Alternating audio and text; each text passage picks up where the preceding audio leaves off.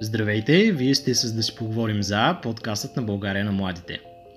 Този запис е част от поредицата на Да си поговорим за на тема управлението на кабинета Борисов 3. Ако искате да слушате и другите части, може да ги откриете в нашия YouTube канал или на страницата ни в Spotify.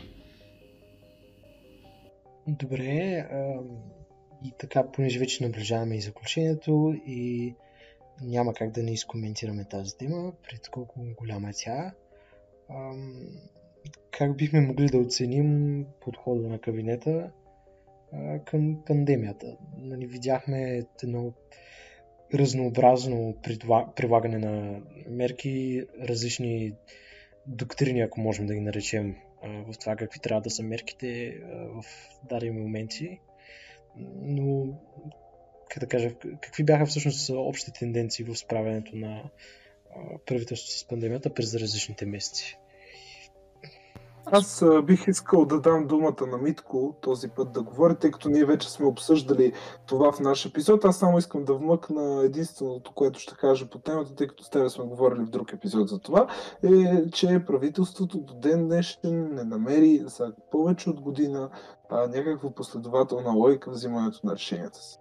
Смисъл, взимат се от днес за утре някакви решения без а, другите държави, ако не друго, не става въпрос за или против локдаун. Не става въпрос а, въобще а, за мерки там. И става въпрос за логиката на налагането им.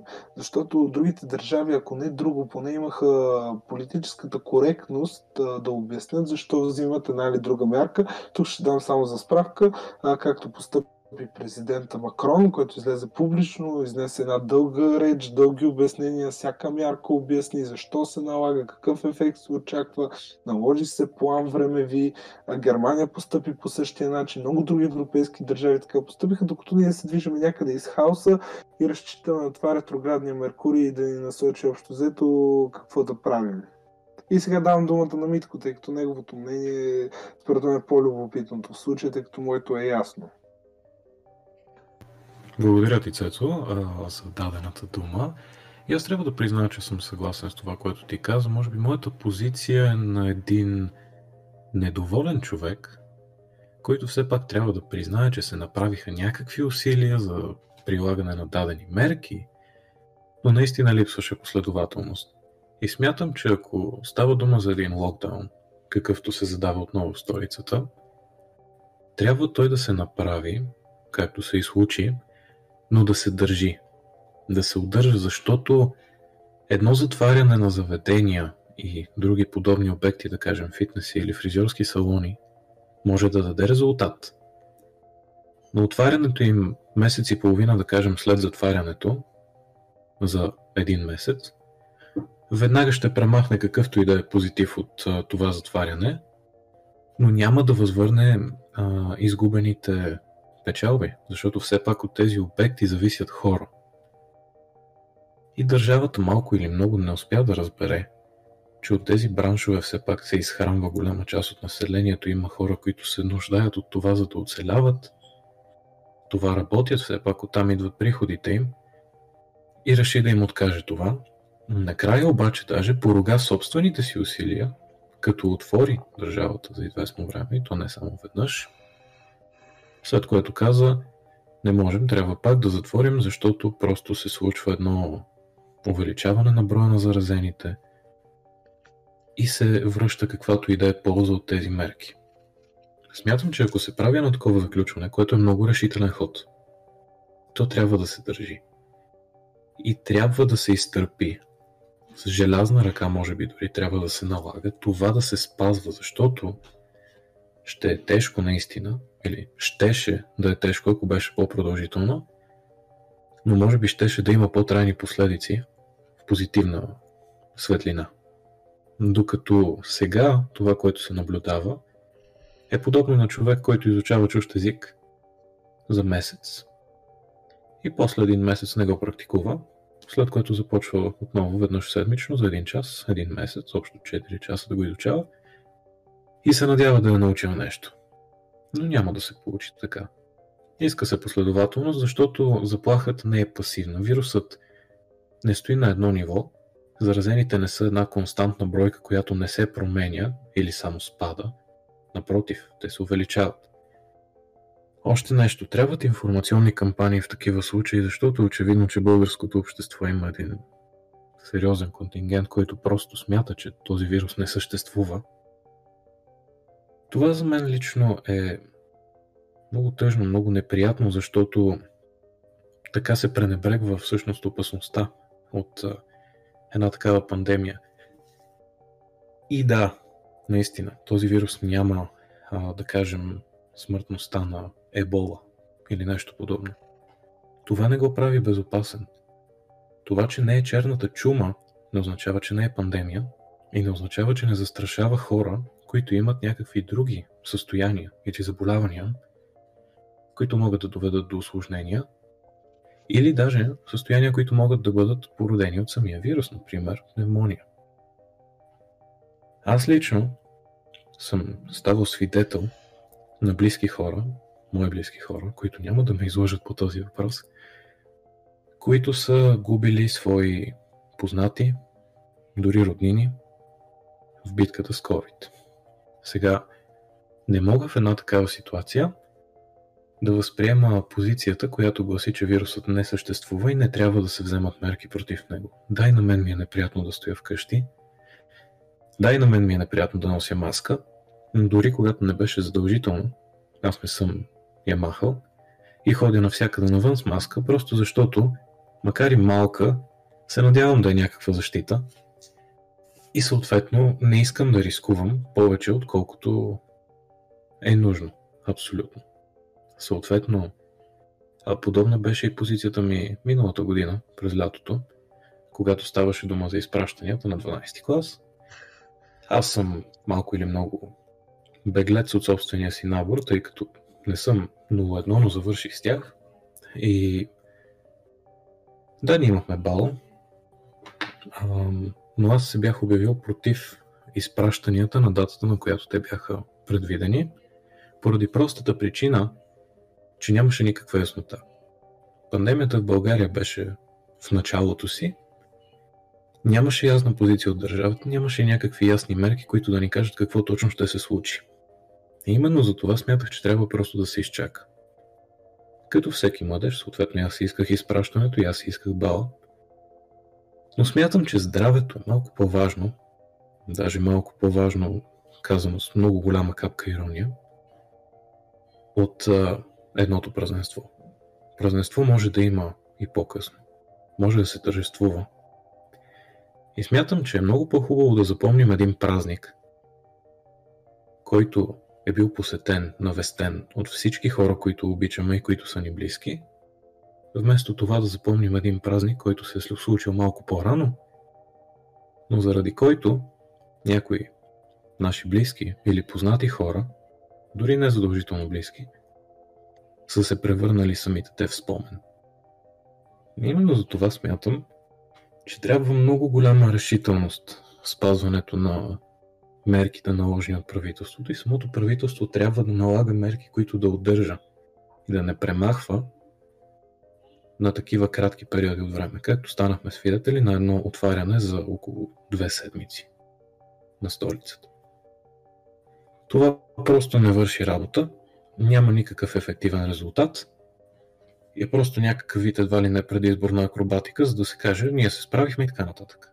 Освен това, нещо, което според мен не беше отличен ход, беше централизирането на борбата с вируса около нова личност, така да се каже. Ново лице в обществото. Именно генерал Мотовчийски. Аз нямам нищо против него като човек. Той просто е на тази позиция, затова говоря за него. Смятам, че ще да е доста по-ефикасен ход на премиера той да стане лицето на борбата срещу вируса, ако искаше да си повиши съответно одобрението, защото в случай на голяма криза хората винаги се опитват да се консолидират около един лидер. И дори да е недолюбвано правителството, дори да има много позиции, които са директно изправени срещу него, то можеше да доведе поне до някаква стабилност, до края на пандемията, да речем, или до края на мандата си, като излъчи своя лидер за лице на борбата срещу пандемията. Да има един ясен човек, който се бори с цялото нещо, който ръководи държавата, едва ли не, тъй като това е неговата все пак работа. И по този начин щяха не само да гарантират за себе си ползата, че щяха да имат някакво одобрение, а щяха да гарантират и на хората някакъв вид сигурност. Нямаше да се налага да се разделя вниманието между няколко личности. Не може човекът, който държи баскетболната топка, да не играе с нея, но да казва на другите кога може и кога не може да играят. А премиерът точно това прави. Той оставя последиците от съответните мерки върху оперативния щаб, върху а, генерал Мотовчийски, да речем, но все пак иска да запази способността да дава важните решения и той да е този, който определя какво се случва, без да е лице на кампанията. Това според мен не е ефективен метод, освен това не е и честно поведение. А, да, впрочем, за слушателите, които се интересуват, Митко спомена едно негово участие от лято на 2020, което би трябвало да може да намерите на сайта ни. А пък епизода, който Цецо спомена е всъщност втори епизод на да си поговорим за, т.е. ако имате интерес, може да се върнете и да слушате този епизод или да гледате пък интервюто на Митко. А, всъщност, Цецо, това, за което не си говорихме тогава, понеже то още не беше факт, а, и може би нещо, с което ще закрием вече този епизод, а, е кампанията по вакциниране. Тогава вакцини още нямаше, вече ги има. Ако може така, може би по-стегнато, да коментирате как се справи правителството или как се справя, защото това е нещо, което още не е преминало, нали, с а, кампанията по вакцинация. Ами, това, което аз бих отличил накратко, защото все пак не съм експерт в областта и нищо не мога да кажа по темата толкова много. Трябва да се коментира от следващото Народно събрание, от експертите, дали е бил правилен подход на правителството при разпределението на пропорциите за бройките на вакцините. Съответно, правителството има своята аргументация по темата, дали е било правилно решението да се направи един просто анализ за това какво, как трябва да се постъпи всъщност. Според мен това, което липсваше беше информационна кампания за вакцинирането, защото примерно в Израел имаше страхотна кампания, която агитира хората, която им обясни за какво става на въпрос, защо е важно, какви ще са предимствата, защо трябва да го направят. Тук такова нещо напълно отсъстваше. И другото, което е Нали, важното е, че все пак се възстанови вакцинирането с AstraZeneca от днес, което беше ли от вчера вече не, ми се смесва дните, но, но тези дни, да. А, защото нали, имаше огромен казус. Това, което само засили антиваксерските настроения, което е много притеснително по принцип, но ние трябва да спазваме така един доста възходящ темп на вакциниране, за да можем да се върнем към нормалния начин на живот съвсем скоро. Ако мога да цитирам професор Джордан Питърсън и неговата книга 12 правила за живота, именно правило 3, не, простете, правило 2, отнасяйте се към себе си като към човек, за когото сте отговорни. В случая на кампанията с ваксините, страшно много хора не се отнасят към себе си като човек, за когото са отговорни, а именно с достатъчната грижа да предпазят себе си, съответно околните, чрез спазване на мерките и съответно вакцинации. Някои хора са против вакцините, имаме страшно много конспиративни теории, както знаем. Чипиране, отрови, каквото се сетите, вероятно е казано, вероятно е изтъкнато като таен състав на вакцините. Не искам да коментирам тези теории, не искам изобщо да влизам в детайли, защото така им се прави просто една реклама. Но наистина, човек трябва да вземе предвид, че грижайки се за себе си, той се грижи и за тези, които са му близки, защото без него на тях ще има по-труден живот. Съответно, трябва да се поеме една отговорност и да се вземе малко по-добре информирано решение, като се прегледат абсолютно всички източници, ако трябва дори и конспиративните теории, за да се открие, че ваксините не са направени с цел масово унищожение, защото в случая на една пандемия, начинът да избиете хората е просто да не им дадете лекарство или съответно защита. Няма интерес, който и да е, да избива хората по света. Но защото всичко се движи, както знаем, от финансови интереси, най-вече с по-малко потребители и по-малко производствени възможности, никой няма да може да си увеличи финансовото благосъстояние. Билото организация, билото отделен човек.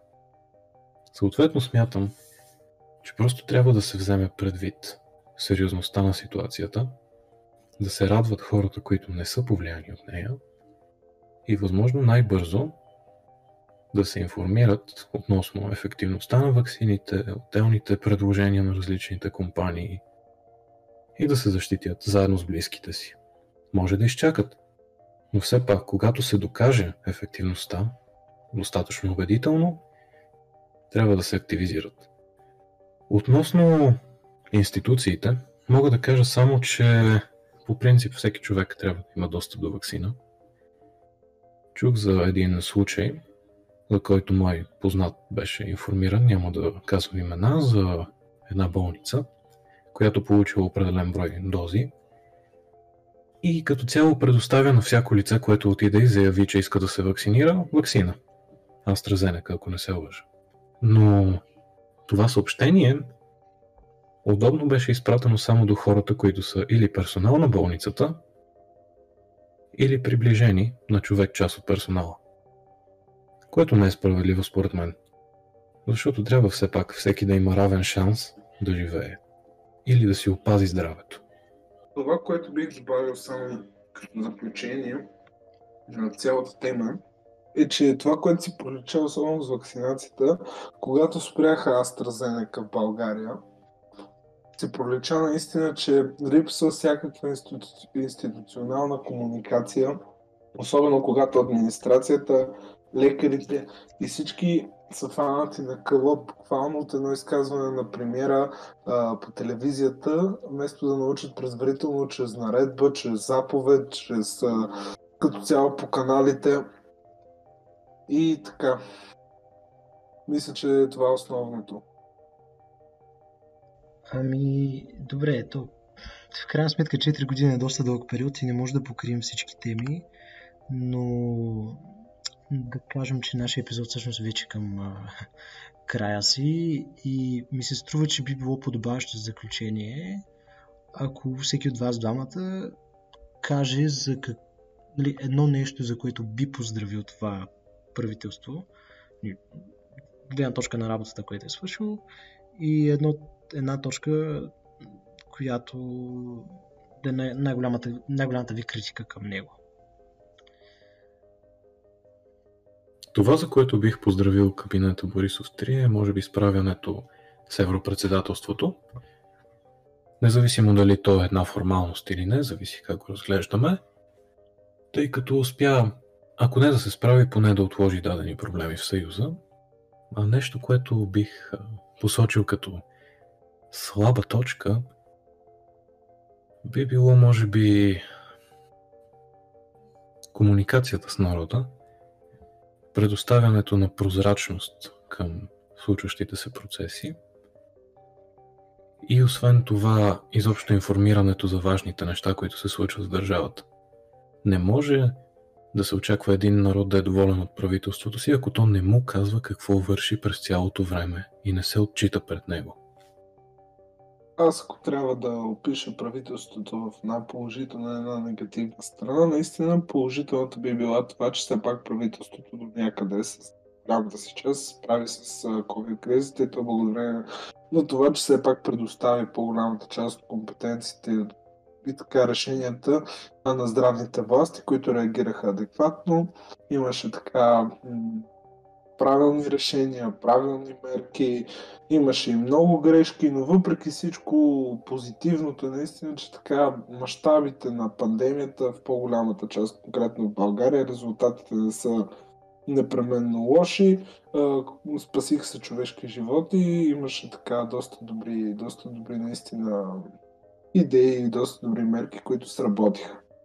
Това, за което обаче наистина това правителство трябва да бъде критикувано, е това, че а, то не, реша, не реши нито един проблем. Нито един проблем не реши. 15 министерски оставки, 4 години мандат, протести, скандали след скандали. И всичко това беше в името на това да се осъществи един 4 годишен мандат, в който се запази някаква форма на стабилност от гледна точка на това, че нищо не се направи, т.е. едно безвременно бездействие, което ние приемаме вече като нормалност, а, вместо да се правят наистина значителни реформи, които показаха, че могат да костват човешки животи, както беше с слабостите на здравната система, ние ги знаем от 30 години вече, не е нещо, което сега разбираме и което нали, в момента трябва да решим. Напротив, можеше да се подготвим една реформа, можеше да реши редица, редица казуси и да ни спести редица проблеми с COVID-пандемията. Но, както казах, това е всичко. Ами, добре, благодаря ви много за това гостуване. Според мен се получи доста интересен разговор. Надявам се и на слушателите да им е било интересно. И в случай, че ви е било интересно, драги слушатели, може да намерите нашата фейсбук страница България на младите, както и в Instagram и LinkedIn по същия начин се казваме, нашия сайт българянамладите.com и естествено да ни последвате и в YouTube и в Spotify, където да слушате нашия подкаст, да си поговорим за.